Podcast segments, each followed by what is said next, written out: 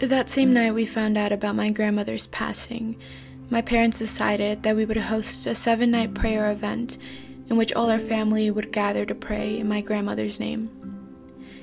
We would pray for an hour and ask God to take care of her soul and to allow our family to accept her death.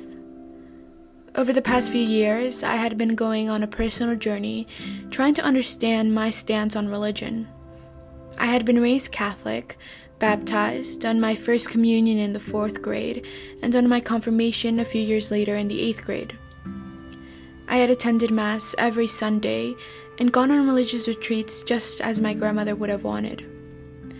I did everything that the Catholic Church expected of me until I realized that no matter how many times I went to Mass and no matter how many times I prayed, the Catholic Church would never welcome me. My beliefs were considered an abomination in the church's eyes.